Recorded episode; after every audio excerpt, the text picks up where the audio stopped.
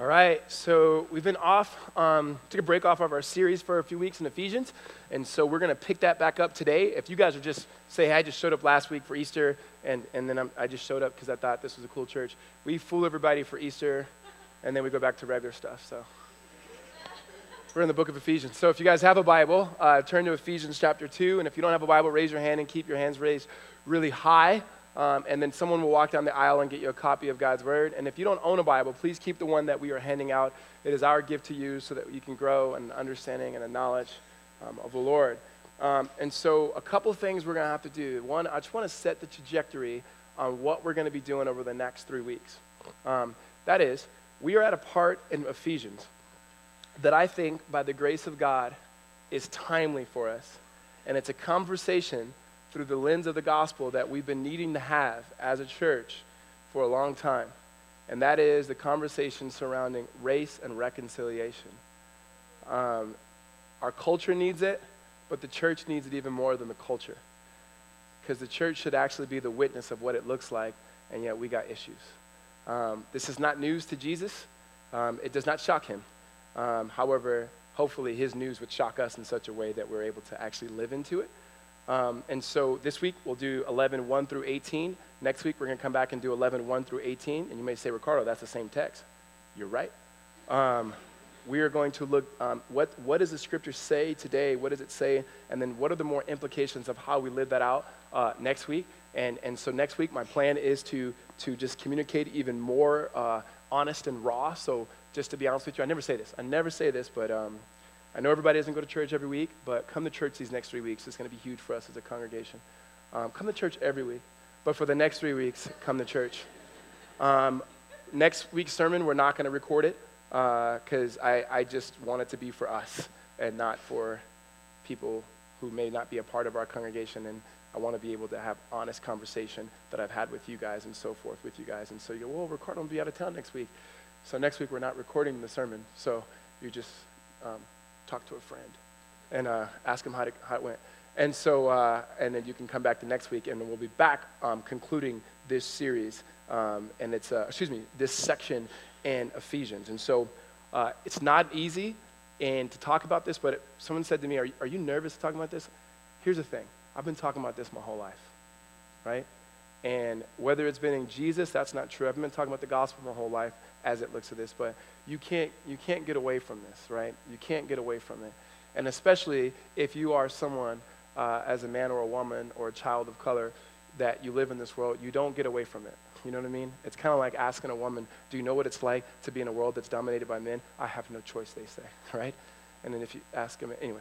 So you, you guys get what I'm saying. And so, no, I'm not nervous. I'm not nervous at all. I know it's difficult, and I know it brings up all sorts of conversations. I know it's confusing to people. And I think the the, the problem is when it comes to the people of, of, of, God, those of us who are in Christ, is we just sometimes fail to admit that we have a very truncated view of the gospel. Our gospel that we preach sometimes is so small that we can't see how God is actually speaks to the issues in which we experience as a culture. And what I mean by that is we've reduced it so much to being that Jesus died on the cross for my sins individually. He was raised from the for my sins, and now I can receive him in my heart, and I can go to heaven to be with my Jesus. And there's no, the, the, the kingdom and the bigness of the gospel that speaks to not only the vertical relationship of God reconciling us, but the horizontal of God reconciling us with God to each other. We don't, we miss that because we preach such a small gospel, which is really not the fullness of the gospel that the scriptures actually teach. So I don't, I personally don't expect a whole lot of amens. Amens mean I fully agree. And if you don't, that's okay. Um, it's totally okay. Just engage, stay engaged in the conversation as we listen to God's word. Amen? I told you, I don't even need your amens. let's pray and let's get into God's word. Father, we thank you so much for um, this opportunity. I thank you, Lord. Um, it's a long time coming.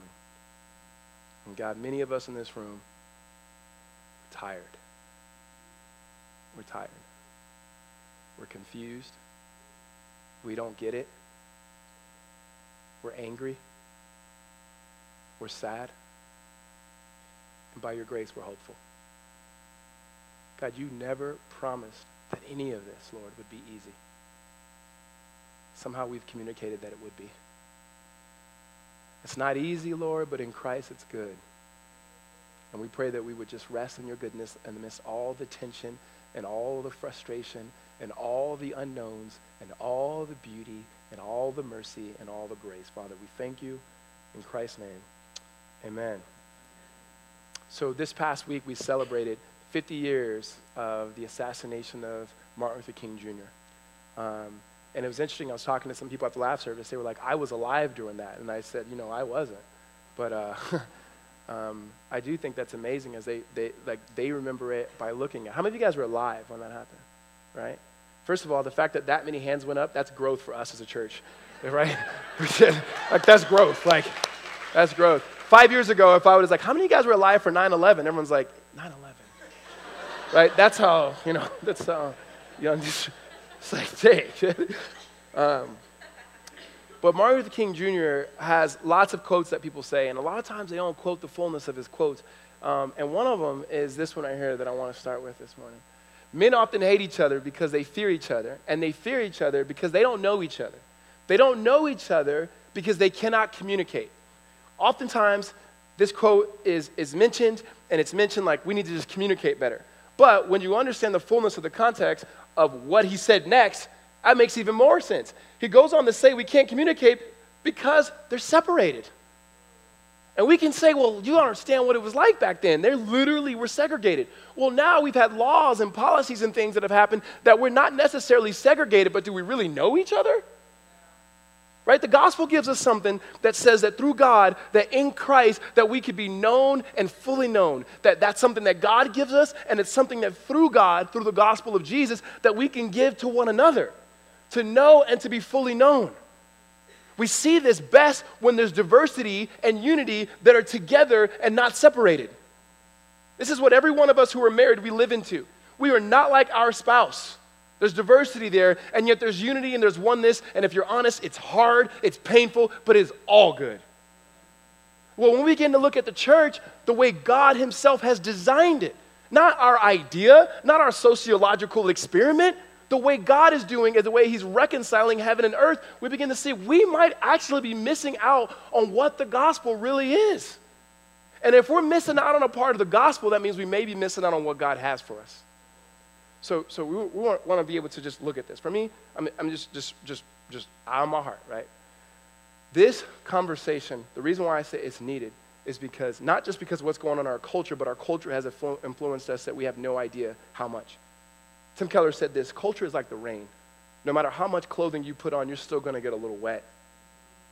And for me, this has been probably an 18 month to two year journey. And not just this, this conversation. Like, I got into this. Like, I got into this because I was hopeful when I took this job that we could take a particular church that was predominantly white, of a certain age, of a certain demographic, and say we can actually be an eclectic, diverse church given the context and those um, demographically that surround this location.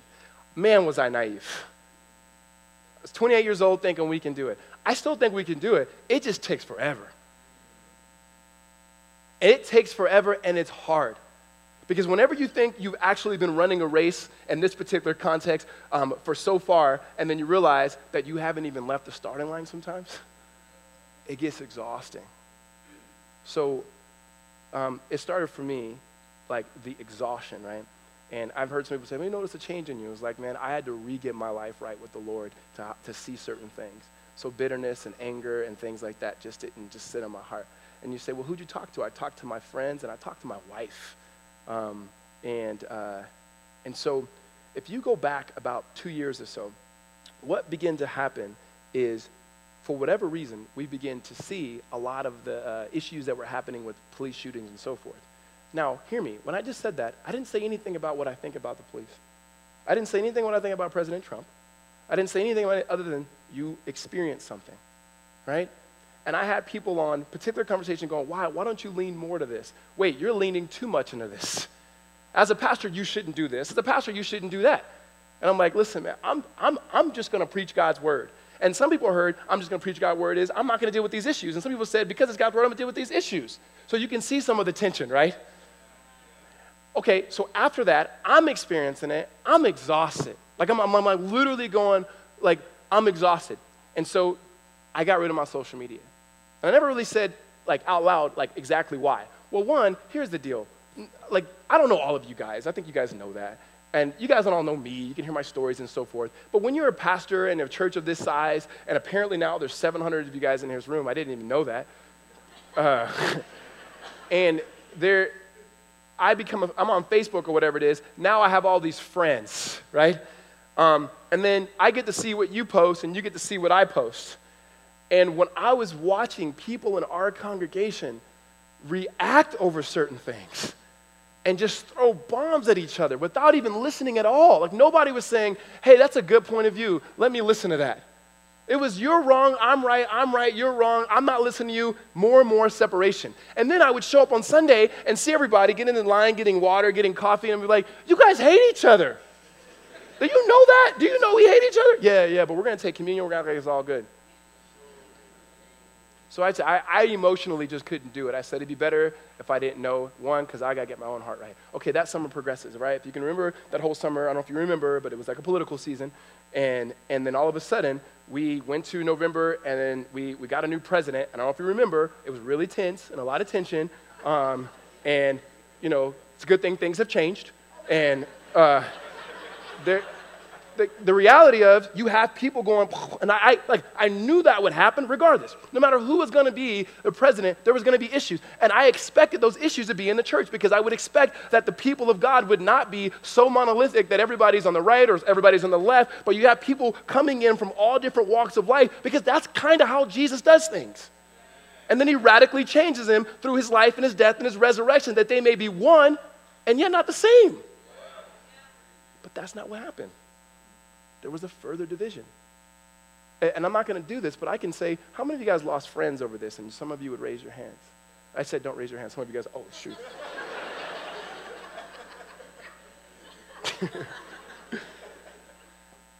so, and, and, and a lot of it is we haven't had or been equipped to deal with these things.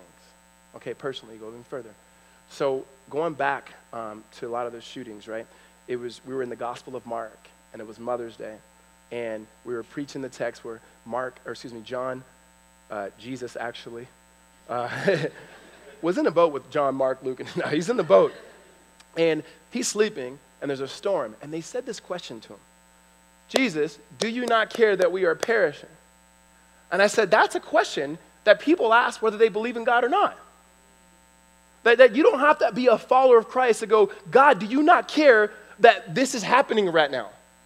And then I said, on this Mother's Day, you can only imagine being the mother, and I named a few of the people who had, who had died. You can only imagine these mothers saying, no matter where you are on the political spectrum, that's not the point here. Is you can imagine that no matter what, there's a mother somewhere saying, God, do you not care? And I got the nastiest, ugliest email I've ever received being here. You made it about political, but it's just like, what? No, it's about people. The gospel's always about people. And it escalated. The summer leading to the election, I decided to write out what we were going to teach for Advent over the summer. And I said, wouldn't it be interesting to restore, retell the story of Christmas from those on the margin instead of those in the center? To be able to tell the Christmas story from bottom up as opposed to top down. And so we said, let's look at Mary's story. Week one, we'll look at Mary's story as a teenage, pregnant, un, unplanned pregnancy, because that relates. And yet that's the way the gospel enters in. Let's look at the, the, the shepherds man, as, as migrant workers, people who no one wanted to be like and work like, but yet God reveals the gospel to them first. That's good news. Let's look at the fact that Jesus became a refugee and what's it like to be torn from your country and be in another country. And then you know what? Who else are the least of these in our context? And we said the elderly, right? In a, in a day and time where it's all about being creative and able bodied and fast and quick and witty, then those of us who raised our hands, who, who were alive, during the assassination of Martin Luther King, many of us don't get an opportunity to be at the center. And so we looked at the story of, of Simeon and, and, Anna and how they were older people waiting to hear the gospel. And we went through that, and we were entitled to The Justice of Christmas. I did that, I wrote that in June and July. First of all, that was the most prepared I had ever been for anything in my entire life. like, right? I didn't even plan for pregnancy. Like, my wife was pregnant for nine months, and I still was like, we got, I got, I'm gonna wait to the last minute to get ready, right? Okay, I had no idea what was going to happen in the election. Election happens that first Wednesday in November. Advent starts the last Sunday, or last Sunday of November. We start talking about migrant workers and refugees and so forth. And all the emails I got was, this is your way to, to put it to the man who was elected as president. And I'm going, from what I see is we're looking at this Christmas story from a different way through the scripture. And yet somehow I didn't make it political, you did. And I, honestly, my hands were up.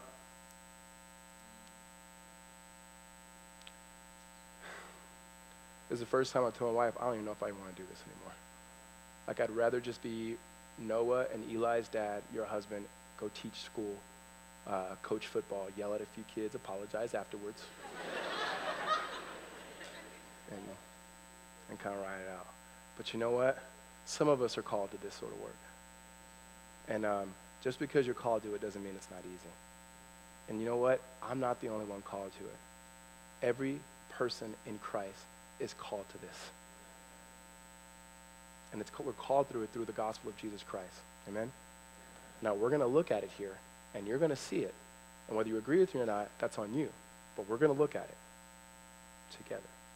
All right?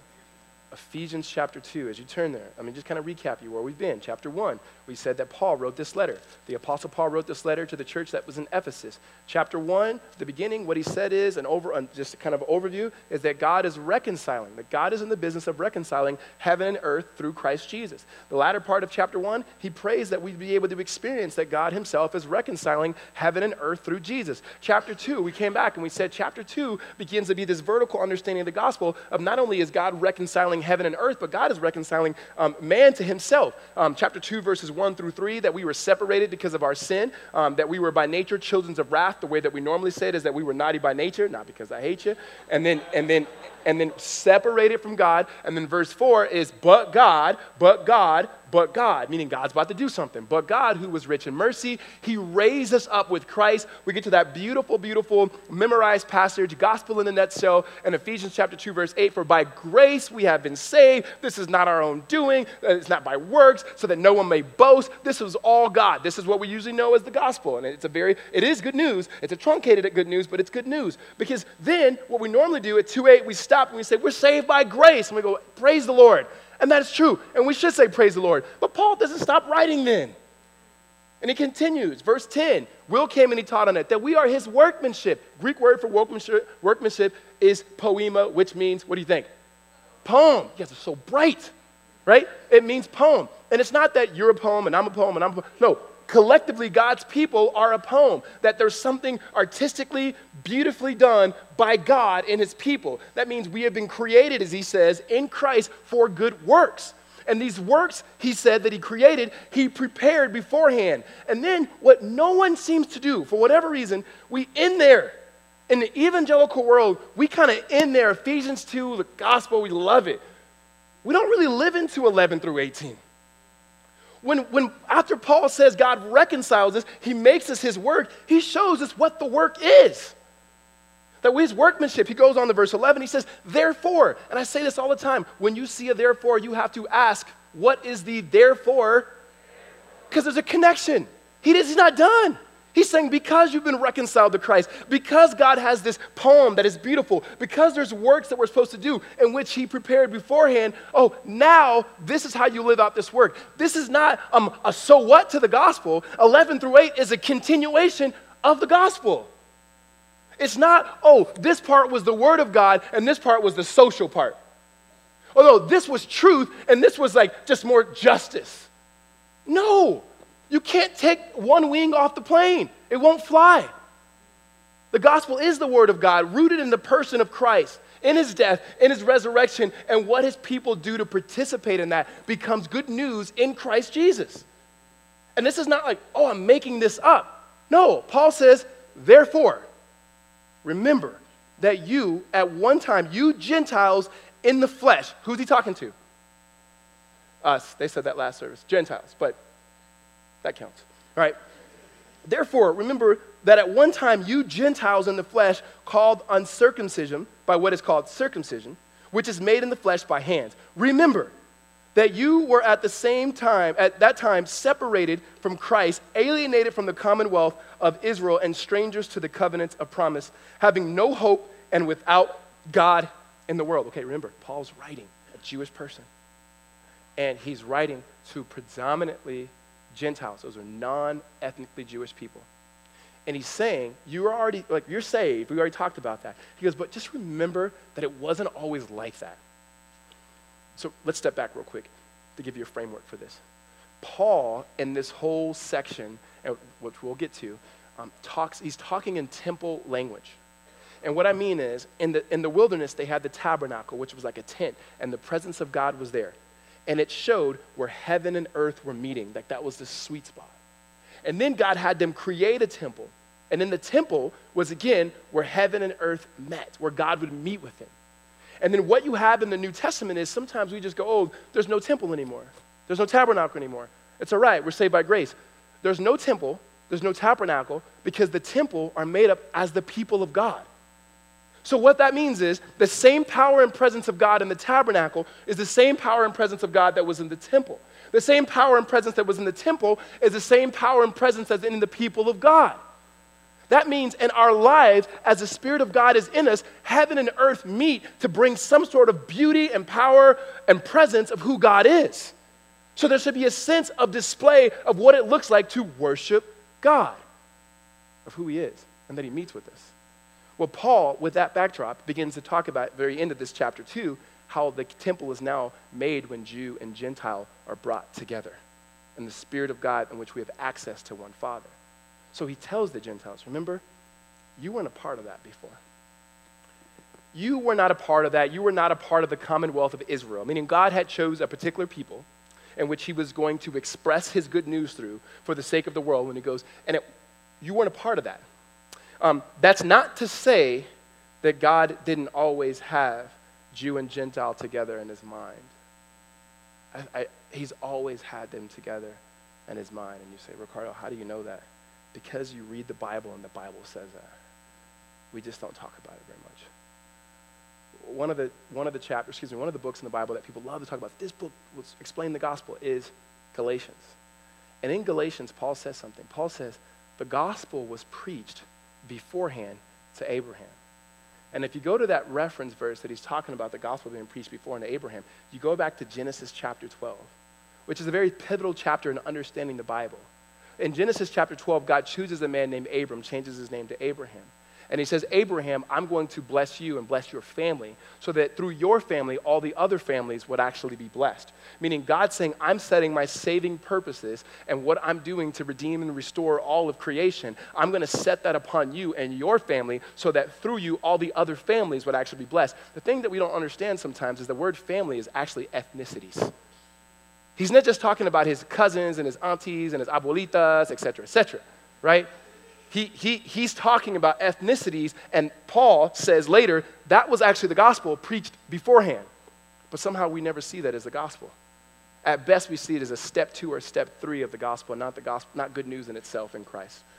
So, so Paul says, remember, you weren't a part of that. And it lists a few things. You weren't a part of the commonwealth. You weren't a part of the covenants, the covenants that God made in Genesis 12 and 15 and 17, and the covenant that he made with Abraham and Isaac and Jacob and so forth, that he would be with them, he would bless them, and he would always be with their, uh, his, their descendants. Because you, you, you weren't a part of that. You were alienated from it. You were without hope. And, and, and not temporary hope, but like hope meaning the future of God coming and making all things right and good and true and beautiful. That you were without hope he goes on to say, because you were without no God in the world.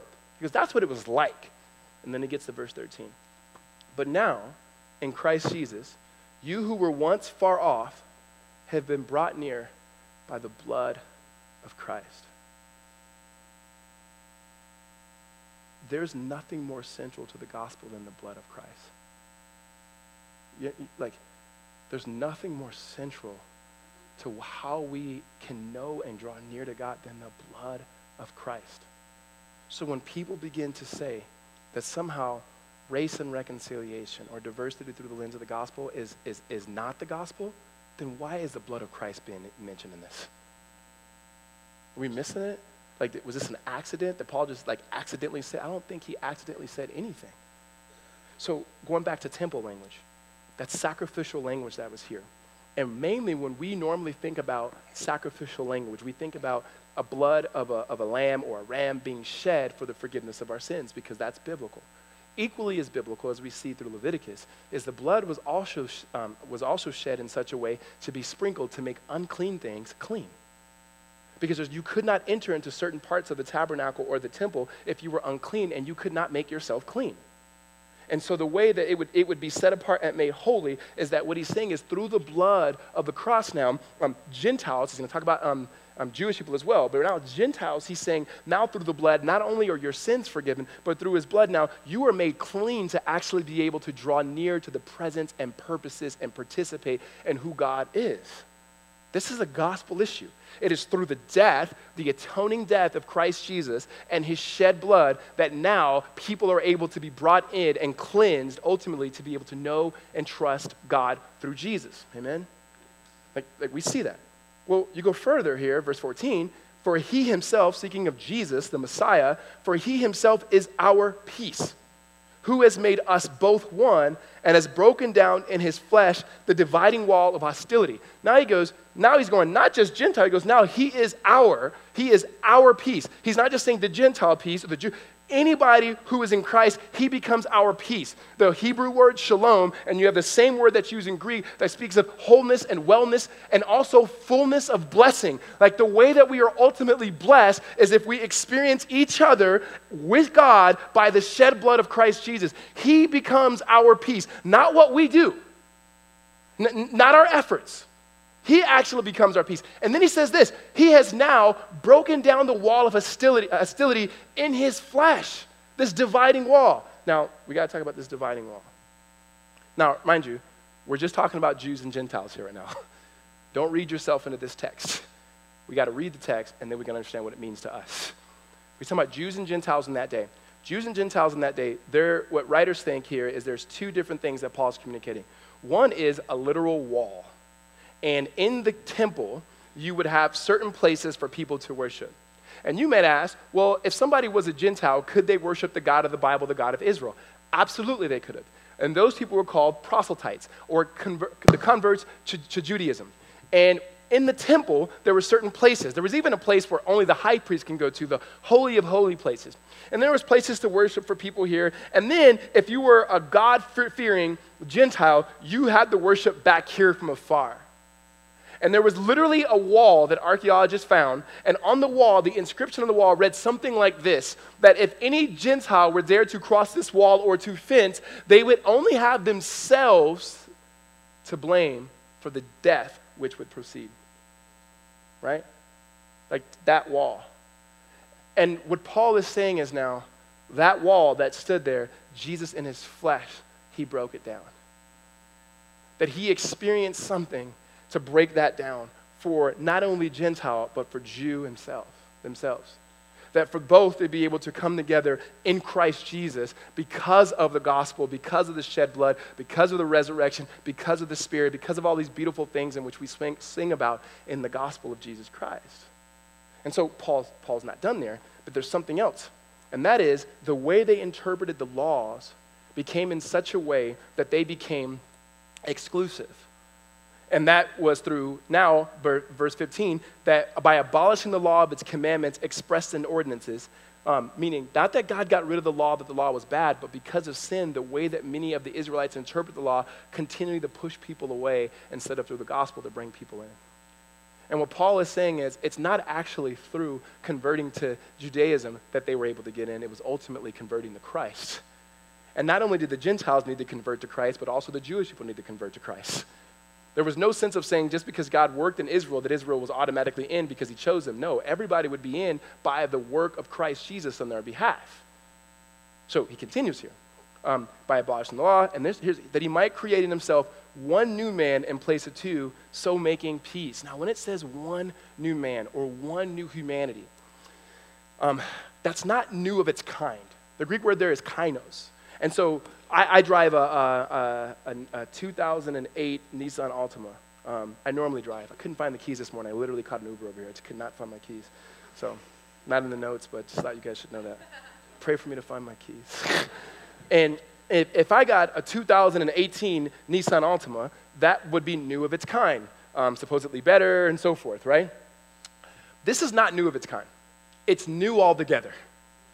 Meaning, what God has done in Christ Jesus and bringing Jew and Gentile together is not, have, has not been done and never be done again that it's something radically different that you can't get through, hear me, by political agendas and policies, etc. It can only happen through the death and resurrection, the shed blood of Jesus Christ. Like that's the only way it can happen, right? It's the, only way that it can happen. God's, you can get people together. Hear me. I have a very diverse group of friends outside of Christ. That's not what he's talking about. That's not the kingdom. It might look good on the surface, but it ain't what he's talking about at the heart of it. The only way this happens, this one new man, this is not of our doing. This is not a social, political agenda. This is, happens to be a kingdom of God, Jesus Christ agenda. Therefore, it's going to happen. It's going to happen. Whether I participate or whether you participate, God's going to make it happen because it's something that He delights and it's something that He desires. Our opportunity through faith is to participate with Him and experience His goodness, His life, and His love. But we got to get rid of some things of our own selves in order to be able to taste and see how good he is in this particular conversation. So he says he's creating one new man. Now, when he says one new man, that doesn't mean we cease to be anybody else. Jews are not told to become Gentiles, and Gentiles are not told to become Jews. Gentiles will remain Gentiles and Jews will remain Jews.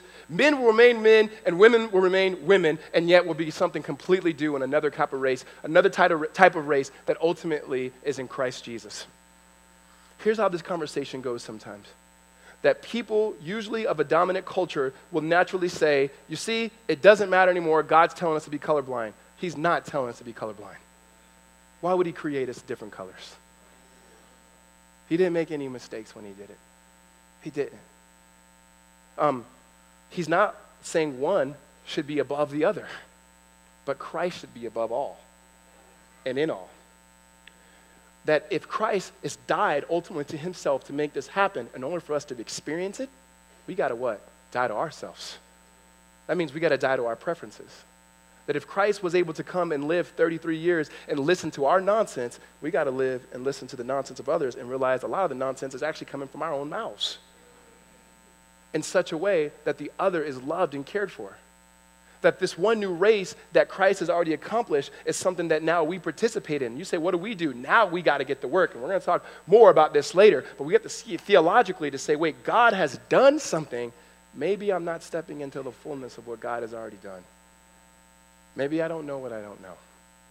Maybe I've been too busy trying to become a Jew because I was ashamed of being a Gentile. Or maybe I'm trying to be a Gentile because I was ashamed of being a Jew. Or maybe I'm trying to make others become Jew when they should just remain Gentiles. And maybe I'm making too many things about sub things when the main thing is about Jesus and his kingdom. So, so just maybe. Paul, let me conclude this section. Paul says this, verse 16, um, that he's make one new man out of two, verse 16, that he might reconcile us both to God and one body through the cross, thereby killing the hostility. Again, the cross is central to the gospel. Race and reconciliation is central to the gospel. Jew and Gentile being one is central to the gospel. It's not an addendum, it's the gospel. He continues, verse 17, and he came and he preached peace to you who were far off and peace to we who were near. What Paul is saying is all of us had to hear the gospel. Jews had to hear it, and they had to come close. Gentiles had to hear it, and they had to come close. But ultimately, it was going to be experienced in Jesus. Last verse here. For through him we both have access and one spirit to the Father. The interesting thing here is Paul is not talking about metaphoricals. He's saying God is making us and has made us family. You guys know what it's like to operate in family the good, the bad, and the ugly, right? But family's family. And sometimes the family metaphor in churches, it's hard, it's difficult, depending on what type of families you grew up in. But he's saying the access here is with the Father. And I want you guys to get this. I want us to get this. Access, sometimes when we think of access, it's usually to get something. Like I need access to get childcare, I need access to get milk for my baby. Um, I need access to be able to get resources for my child who has, um, you know, special needs or um, disabilities. I need access to usually get something. There's nothing wrong with that. But the Bible, when it talks about um, having access to the Father, it's not to get something, it's to get Him. What we desperately need to understand where do we all come from? How do we know that we're known? How do we know that we're loved? And is there any place where we could be fully known and fully loved at the same time that people really fully knew us? And what Jesus is saying is, it's not just the races getting along, it's people coming together under their Father that they can be exactly who they are in need of God's grace and need of His forgiveness on the way to being whatever it is and whoever it is that God calls them to be. But the access we have is not that we get something, but we get someone and we get God. And if we're not living into that, we're not actually experiencing or utilizing the accesses that is at our fingertips. We've all served people before to go, man, we know they have access. How come they're not getting it? Don't they see? man, sometimes we say, I want more of you, God. He's like, I've given you more than you can handle. You're not getting in on it. Because it's hard. we're going to come back next week and realize this work is hard. It's never easy. It's never easy. To, to try to be a church that represents the kingdom in diversity, guys, it's never, you're always stepping on somebody's toes and somebody's always stepping on your toes. You're always being offended and you're always offending. The problem is we got to talk and we got to listen and we have to have the, resources through the lens of the gospel to be able to do it. It's not always going to be all right. Sometimes it's gonna, you're going to walk away, as many of us do, and go, if it wasn't for Jesus, right? But it is for Jesus. it is. You are not your own. You were bought at a high price, and we belong to Him. This is His world. We just want to participate in what He's doing. Jesus said it best I can only do what my Father's, I see my Father doing. And those of us in Christ, we need to say likewise and do likewise. So someone's going to ask, hey, can you give us some tangible thing? And I'm going to say next week. And people say, well, so what do I do if I'm not going to be here next week? And I just say, that stinks for you. Uh, so, no, here's, here's, I'll tell two stories and I'll close with this. One was when I became a Christian, um, my first like good relationship, like dating relationship, I dated this girl. She was a believer. And um, we are going to the same church and so forth. And she's white. And I said, hey, um, I need to meet your parents. And she's like, yeah, my, my dad's, you know, when people say my dad and they start doing this without saying anything, nothing ever good comes from this. She's like, what, what, what's wrong with your dad? Is he, is he all right? And she says, yeah, he's, he sees things differently when it comes to race. And I said, that's a nice way to put it. Um, and I said, well, let's go talk to him. She goes, you sure? I'm like, yeah, let's, let's, let me sit down and talk to him. So we sat down. This is a true story. I sat down with this guy. Mind you, we went to the same church. And it wasn't a redemption church. Don't try to guess what church it was. Because um, it could happen here too. Um, as we sat down, and he said, hey, listen, I don't think that like different ethnicities should be together. And I said, uh, okay, why? He goes, because the Bible teaches that. And I was just like, okay, where? Um, and he's like, well, let's go to the Bible. And he, and he pulled out a big Bible, which he meant, he meant business. And so he pulls out the Bible and he starts going to the Old Testament and he starts showing me this is why you need to read your Bibles. I had just for the first time read through the Bible, I was ready. Um, he, he, he, he read through how the Israelites were not supposed to intermarry with the Canaanites. And he said, You see, one race, another race, and God said, Don't do it. Do you see it? I'm like, Yeah, but do you know why God said that? So that you would not worship their gods. We go to the same church, bro. like, that's not flying there. And he goes, Well, you know, it's going to be hard for your kids. Here's my experience my kids are, they're biracial. Life's amazing for them. Um, it is. Uh, I'm gonna stay right in the lane. I was gonna, I'm gonna stay right in my lane. And then and then um, we walk out of that room, and I'm thinking she's going to look at me and go, wow, like you stood toe to toe with my dad. Like you would stand toe to toe with anybody. Like, you, like I thought she was about to be proud of it. And she, so how'd you think that went? She was like, my dad did have some points. And I was just like, yeah, she's not my wife. so that was it, and God bless her. I've never talked to her since. Uh, I mean, I, I, didn't, like, we weren't friends before. I Don't feel bad. Uh, and, and so uh, what? I was, not to be rude, it's just, we, yeah, anyways. we can talk about dating later. um, and then I meet Holly, my wife. She's, she's uh, part Portuguese and, and, um, and white. She's white. And, and um, so we're dating, and our families are in, like, my family's in a little bit in California, Mississippi. Her family's in Northern California. So I'm about to go meet her dad and, and like her parents and everything. And she's like, you know, meet my parents. And I'm like, this is gonna be great. And I said, you told them I'm black. And she goes, yeah, I did, but like, why does that matter? I'm like, oh, it matters. Somebody just said amen. They know. They know. It matters. It matters. So, um, uh, uh, all right, I'm gonna go on a quick tangent just so you guys know the story. So we get there, and her dad's like, he looks at me, he goes, "Hey, you're not 215 pounds," and I'm like, "Yeah, I'm not 215 pounds, whatever." So then, like, why would he? Why, like, what did she tell him about me, right? and um, and and then so, anyways, we're at our house. We're, we're, we're like, she was like showing me around her parents' house. They got this baller house, and this is my dad's office. And we're in the office, and we're walking in the office, and I see this stack of papers, and it's a stack of papers, of printouts of my my athletic, um, like bio from ASU and it's got like, you know, how many tackles I had, what I majored in, whatever. I'm like, this is why this dude asked me if I was 215 pounds.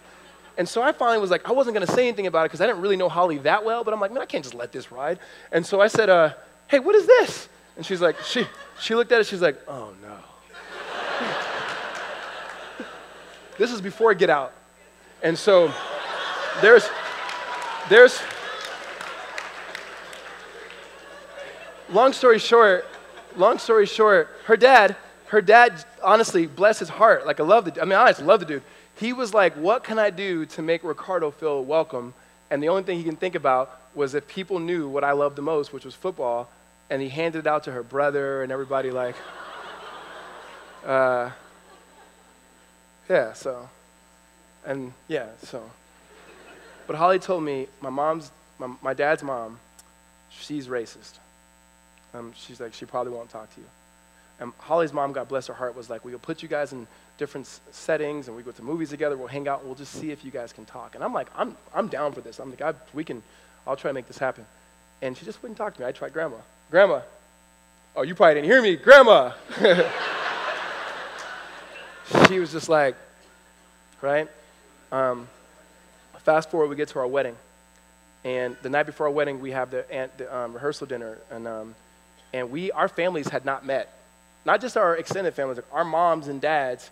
My mom and dad hadn't talked to each other in a while, let alone Holly's, Holly's parents. And that was kind of intentional. You know, just wait till the last minute, they can't say anything. Uh, and we get together and we got this, we like, we do the dinner and then like my uncle comes, my uncle's going barbecue. My uncle is like, like honestly, this is how black people are, man. Like, um, he couldn't rent a smoker here because he was coming from California. He rented a trailer and brought his own smoker to barbecue because that's, and um, so we're together. We're, uh, you know, the wedding rehearsal goes great. The wedding is beautiful. It's like super diverse. I mean, just people, from, I mean, my friends, Holly's friends, my family. It was, it was, it was, it was, it was a blast. And the, the dude who did the wedding talked about um, how we care about diversity and culture and Jesus. And it was just, it was beautiful. It was absolutely beautiful. And then we're sitting at the table um, watching everybody dance, and there's just like this celebration. And I'm gonna tell you one thing that white people, black people, like one song they will dance together on is what? The electric slide. like I, I would, I just saw. I'm like, wow! Everybody is like, if somebody, if the song came on right now, you will have old and young white people like, uh oh, right?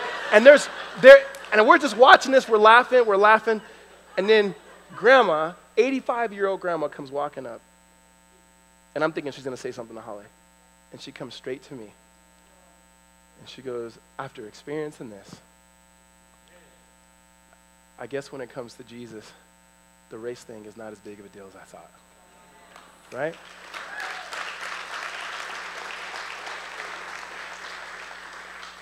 So the so what is be in genuine, deep relationships with people not like you and listen and learn.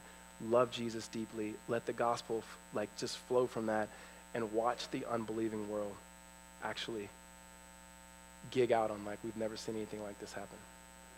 Um, We'll talk more about this next week. And for those of you guys who won't be here, um, we'll see you the week after. We'll talk about something totally different. Uh, let's pray. Father, we, um, you're more than good.